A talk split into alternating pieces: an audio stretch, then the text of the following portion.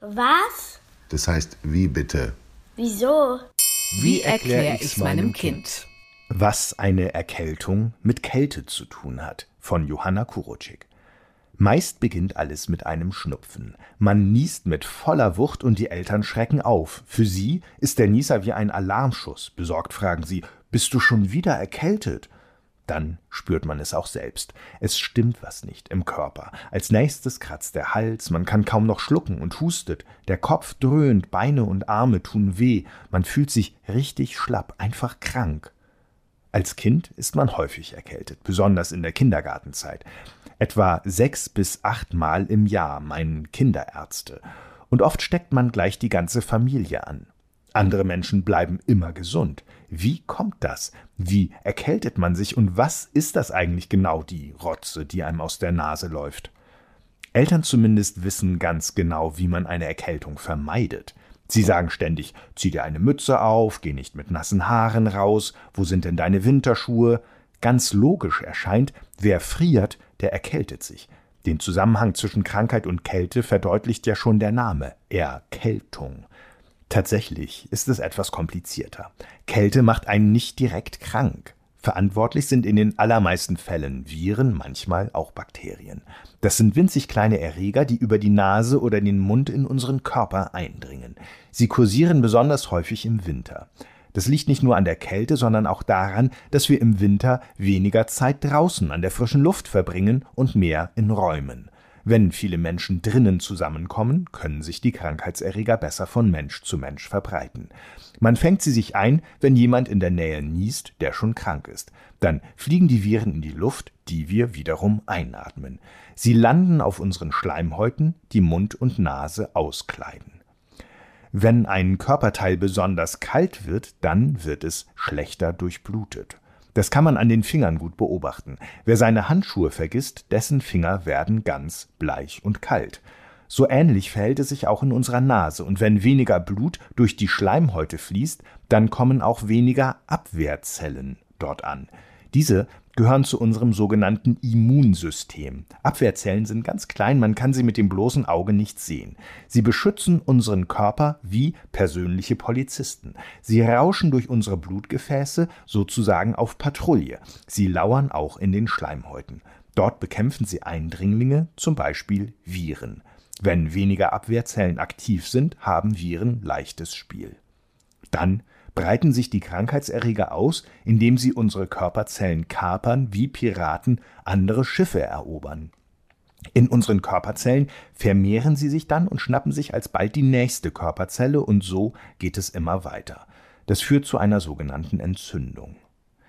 Viele unserer Krankheitszeichen sind nämlich eigentlich Strategien des Körpers, die Eindringlinge zu bekämpfen, etwa Fieber. Das Gehirn verstellt unsere Körpertemperatur, so wie man die Heizung aufdreht. Wenn es im Körper wärmer ist, können sich die Erreger schlechter verbreiten und das Immunsystem läuft auf Hochtouren. Oder Rotz. Der Schleim, der aus der Nase läuft, besteht üblicherweise hauptsächlich aus Wasser. So werden Schadstoffe aus dem Körper befördert. Produziert wird er von sogenannten Drüsen. Wenn wir krank sind, stellen diese extra viel Schleim her, um die Krankheitserreger herauszuspülen. Die Lunge hält es genauso. Der Schleim aus den Atemwegen wird dann als Husten nach draußen befördert. Wenn der grün oder gelb verfärbt ist, zeigt das eine Infektion an, etwa dass auch Bakterien am Werk sind. Gegen Bakterien helfen Medikamente, nämlich sogenannte Antibiotika. Gegen Viren wirkt jedoch keine Medizin wirklich gut, und meistens werden Erkältungen durch sogenannte Rhinoviren ausgelöst. So ähnlich wie es hunderte verschiedene Hunderassen gibt, existieren auch unterschiedliche Viren. Hinter einer Erkältung oder einem grippalen Infekt, wie dieses Kranksein auch genannt wird, können auch andere Virenarten stecken, wie Adenoviren oder Coronaviren. Von denen gibt es harmlosere und üblere Kandidaten. Eine Erkältung ist nicht lebensbedrohlich und heilt nach einigen Tagen oder manchmal Wochen von alleine aus. Doch manchmal machen Viren einen schwer krank. Wegen eines bestimmten Coronavirus waren in den vergangenen Jahren manchmal die Schulen geschlossen und viele Menschen mussten im Krankenhaus von Ärzten behandelt werden oder sind sogar daran gestorben. Natürlich ist die Rede von SARS-CoV-2. Unsere Abwehrzellen waren überfordert, denn sie kannten das neue Virus noch gar nicht. So konnte es den Körper einfach angreifen.